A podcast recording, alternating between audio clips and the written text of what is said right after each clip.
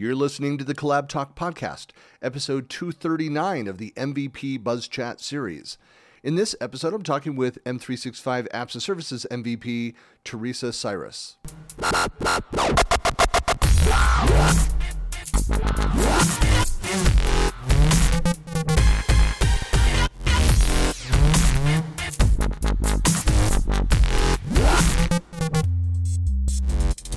Hey, everybody, this is Christian Buckley doing another MVP Buzz Chat, and I'm talking today with Teresa. Hello.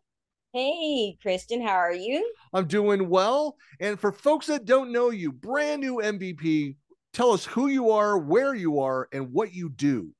All right. My name is Teresa Cyrus, and I live in Pittsburgh, Pennsylvania. The MVP is in apps and services.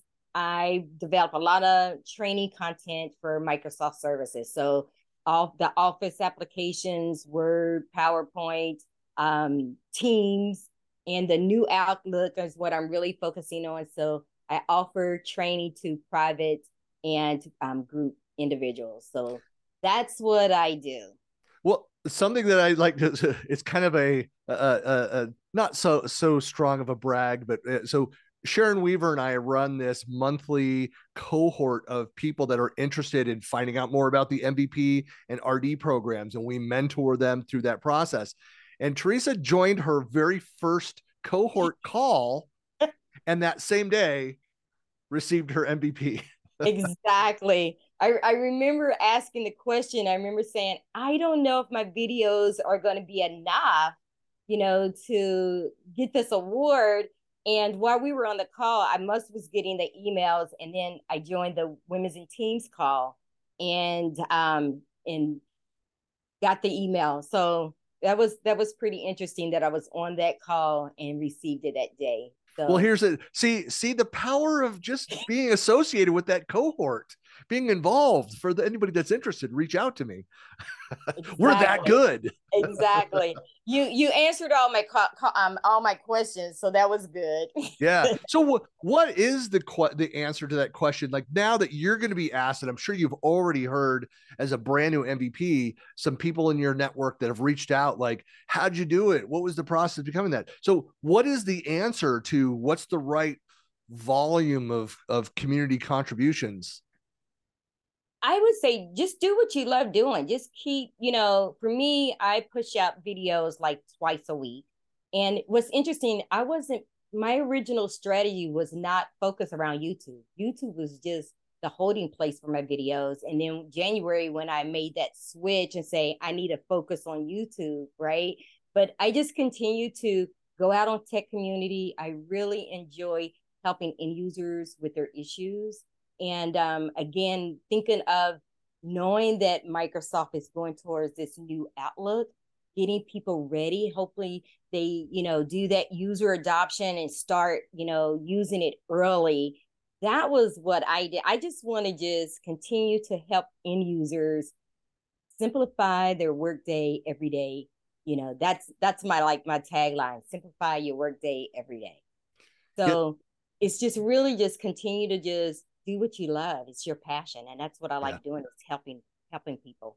I, I know people don't like that answer that it's it really is a black box to all of us like how microsoft selects the mvps it's a uh, and that's why I, I completely agree you just need to do what you do um, I, I do the things that I do regardless of the MVP title. It's just part of my persona. It's it's it's my passion. It's my hobby is content generation uh, you know, uh, writing about sharing what I'm learning and my journey and my experience. That's what you have to do. Yeah, and I look at it like I didn't come into this saying I want to be MVP. That was never that was not part of my goal. It wasn't that. It was just starting to push information out.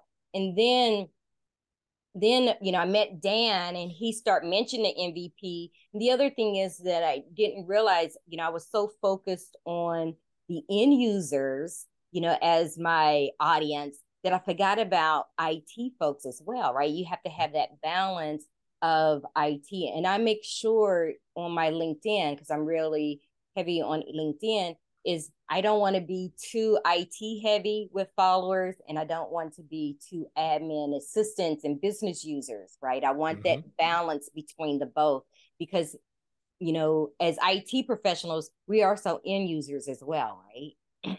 Yep. Well, and and I do I want to again a shout out to Dan Rey who does a tremendous uh, amount for as an MVP uh, for the community, helping mentor and helping identify new MVPs. So I, would say that if you're if you're one, you're part of our monthly cohort, and you know Dan Rey, then like you're almost a shoe in. Yeah. yeah. He um once I got up under his wing, what he didn't realize is that um I was gonna follow. Just yeah. the way he posts, you know, learning from him, um, way he posts information out on LinkedIn, you know, way he um he he has on his as a people developer, right? And um and just here recently, I'm starting to have a lot of people reaching out to me, so I can see me some of the things that I'm learning from him that I will be passing off to others because just within you know since the first of the month, I have quite a bit of people who have reached out to me, you know, asking those type questions. And the main thing is when we were at CollabCon, the whole idea was to have a perspective from an MV perspective and an expiring MVP, you know, perspective. And um, you know, just wanted to make sure just continue to do what you love to do. Don't chase it. Yeah. Don't don't chase it. And I, I think the other thing is um too is make sure that it's not like something you just, you know, in six months, oh, in six months I want to do this. Yeah you know you got to think about your contribution contribution for a year. And for me i've been doing this for two and a half years yeah. right? that was about so for me the same time. I i left microsoft in mid uh, 2009 and earned mine in january 2012 so it was about two and a half years. Is that right? Yeah about two and a half years. I can do math. I can we can do hard things uh, and but it was it, but it's the same thing. It's uh, uh, what i what i talk about and you've heard me talk about it in that the cohort call as well is you know it's it's about developing those healthy habits. You know find things that you like that you enjoy um and, and it could be a combination of creating youtube videos video shorts um blogging. I do a lot of blogging. I i love organizing AMAs. So a lot mm. of what I like doing is not even me answering the the technical questions but gathering the people answering the you know identifying the questions mm-hmm. answering those questions and then doing the post production putting together the video and the blog post mm-hmm. around that and so i i look at a lot of what i do even this series in my mm-hmm. podcast i'm highlighting the work of others it's not even things that i'm necessarily i'm out there doing at the, the forefront i i i prefer raising up others and showcasing their great work and talking to them about that. That's what that's what my passion's about. One and one of the things is um, with my videos, I'm starting to have people to reach out to me and say, "Hey, I I like your style of delivery. You know, can you give me some pointers? Right? You know, what equipment do you use? Because I remember, mm.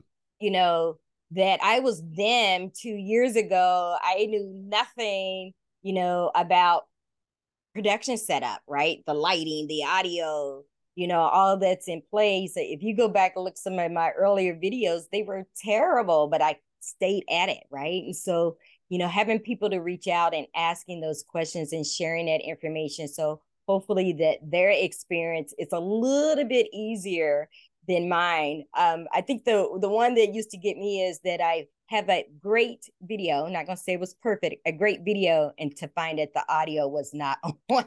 yeah. Uh, well, there. It, you know, it's it's it's funny when I started. Um, I, I, was t- just telling somebody about this like last week. So I started. Uh, I did a, a, series of videos that are all still out on YouTube. That actually did about 200 of them, and I mm-hmm. think it's that series. Not I think I know it was that series that pushed me over the edge and got me into the MVP program but I went around and some viewers might remember this. I did a series called The One Thing. And as I was traveling and speaking at conferences around the world, and I was blessed to work for a company, I was the chief evangelist. And so they paid for me to go to these events. I still mm-hmm. had to submit and get accepted to speak. Mm-hmm. Um, but I was speaking at these events around the world.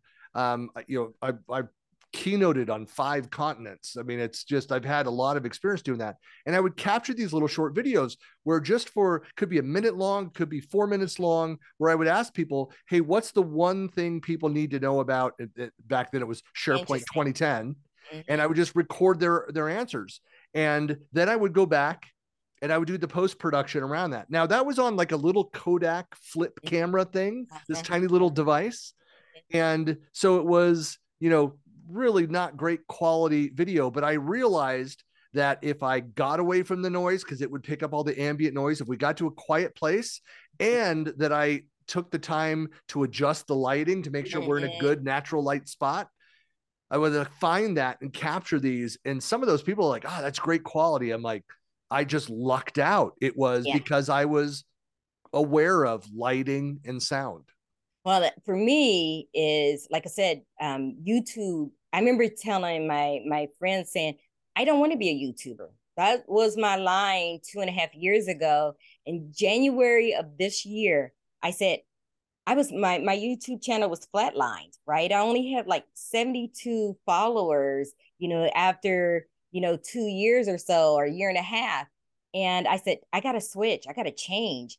And once I start changing my thumbnails, start thinking about the content, start thinking about the lighting, everything, I have a 831 followers just within that nine ten months that I made the change. The first January, I changed all of my thumbnails. You know, I started to think about the SEO. So when I start to make that change, I saw a difference in um, you know, the followership in in my um in my with my YouTube channel. So mm-hmm. that was really interesting that you do have to pay attention to that and it made a huge difference. I think the other thing that I do differently or did slightly differently and I'll use the wiki page retirement as an example. A lot of people was pushing information out saying it's being retired and gave them the details and then they left it alone. I stayed with the end users right? I kept giving them updates and answering their questions. So I found that if I found an issue that the end users were having and answering that, that's what did great. Yeah. Because uh, I was always thinking, I want to be proactive. I want them to be proactive to learn this new feature. No, it's really addressing, you know, the issues that they're having. Those are the videos that did well. That you know, left that, that left navigation been moved from you know the bottom to the left yeah. is my top video no there you know it, there's something to be said about i mean this is a as a marketing guy um, you know, finding that that issue and becoming the subject matter expert on that issue. A lot of people think it's like, is there really that kind of opportunity? It's like, are you kidding me? Absolutely. Now, especially that you have this rapid expansion, the, the universe is expanding in the Microsoft world because you know, every time Microsoft creates a new feature for something, they're slapping a logo on it now. And it's this new, you know, SKU, this new sub offering of as part of like just look at Viva as an example, what's happening across, you know, Entra and security, uh, and, you know, any of these areas. Like I was interviewing uh, an MVP who talked about wanting to become uh, one of the top experts in Microsoft Syntex. Mm. And I'm like, there's a massive opportunity for more content around that and experiences and be the voice of that. Um, go and do it. Good friend of mine, uh, Hans Brender, who, who became, you know, he, he tagged himself Mr. OneDrive mm. and, but it's stuck. Yeah. And now he's one of the, you know, people like they have questions about OneDrive and they'll reach out to Hans for help with that.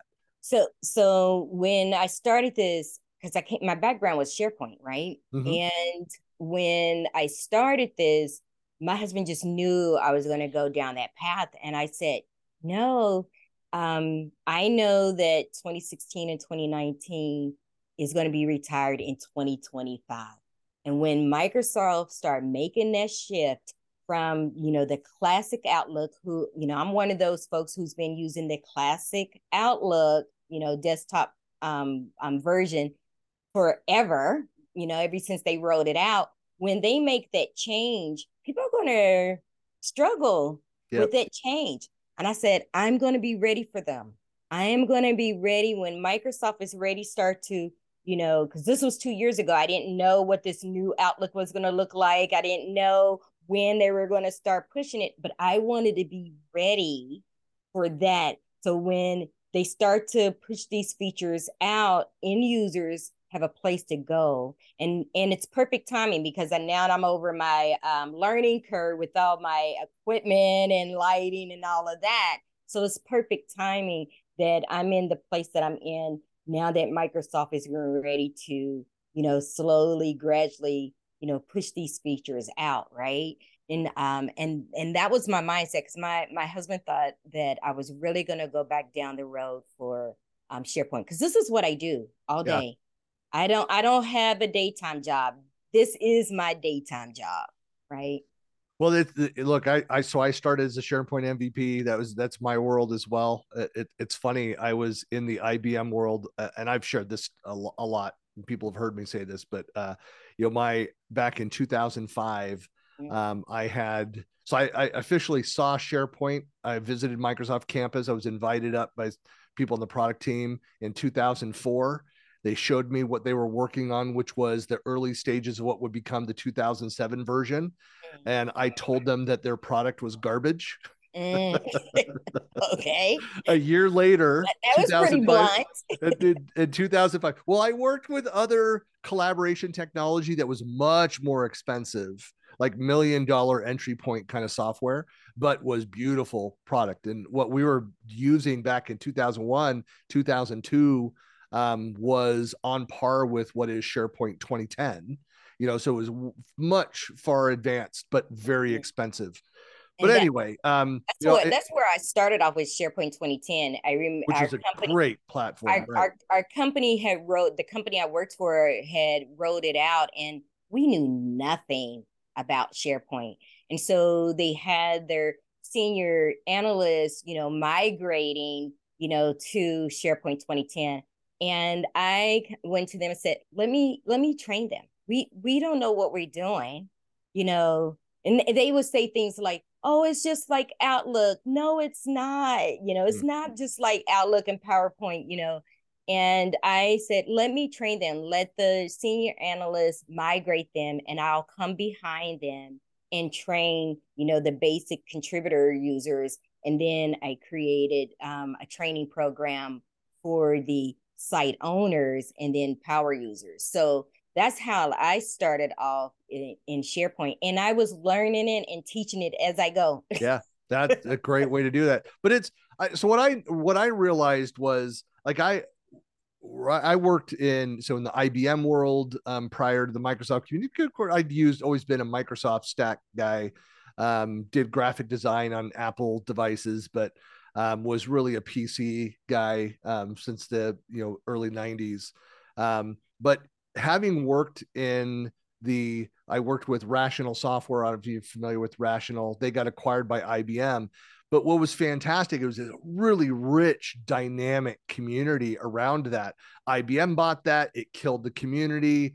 And so, one of the things I recognized in 2005, so it's funny, I had a client that was just like, you got to take a look at this SharePoint um, that it was the community side of it in this that was already growing and already vibrant. And and i just i recognized how mm. similar that was to what i experienced with rational software.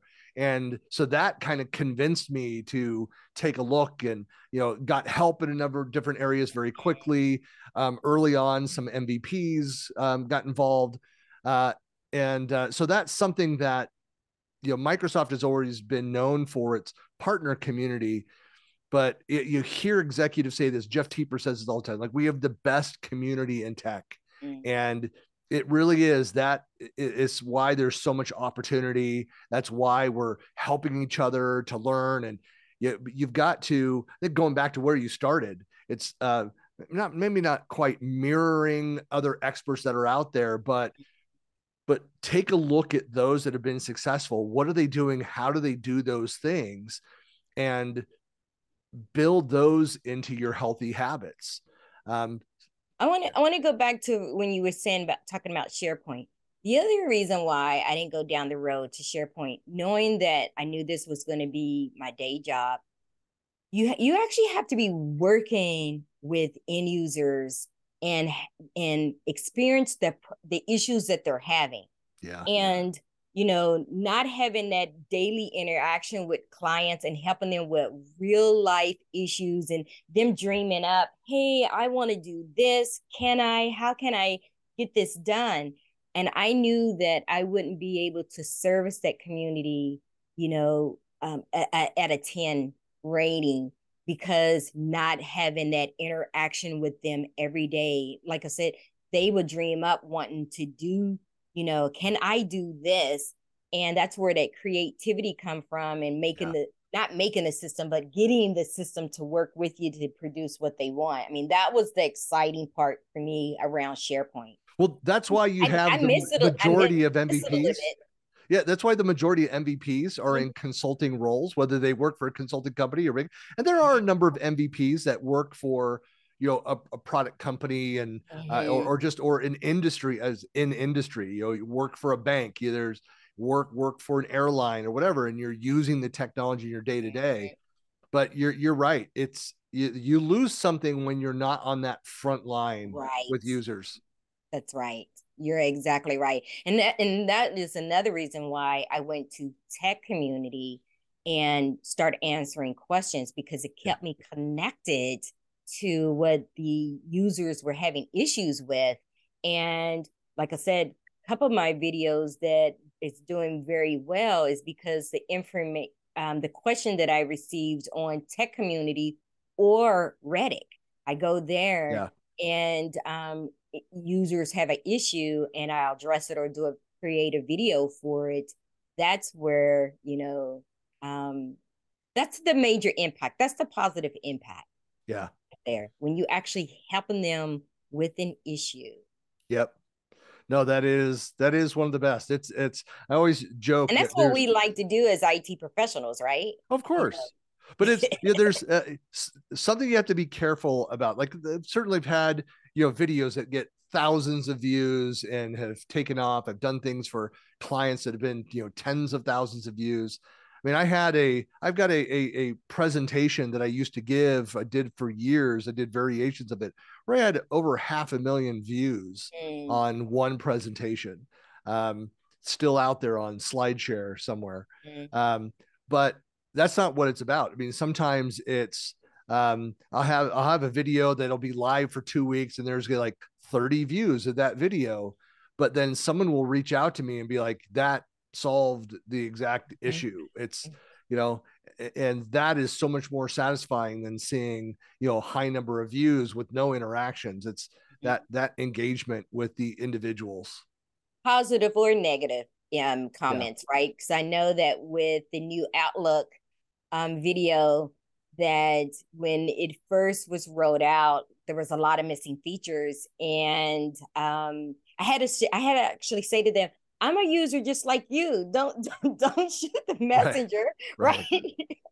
but you know, the but the fact that they were sharing their information and what I liked about with the new Outlook, the missing features that they had shared with me, I start to compile a list. So mm-hmm. now I keep track of the missing features. So when it is rollout or there's a workaround, I yep. share that. Well, that's right. If if you're so, wondering about like ideas to go and write about, that that's exactly the place to start. What questions are people asking about? If you're passionate about a product or a, a service, like what are the questions that people have that are out there? Like if you go in and do a search on, and I wish you know Bing search was as effective as Google search. We won't get into that religious yeah, yeah, discussion. Yeah. Like, but but I'll go in and do that. Well, I'll I'll I'll ask a question out on Google and it'll show me related searches or questions that are being asked in that topic.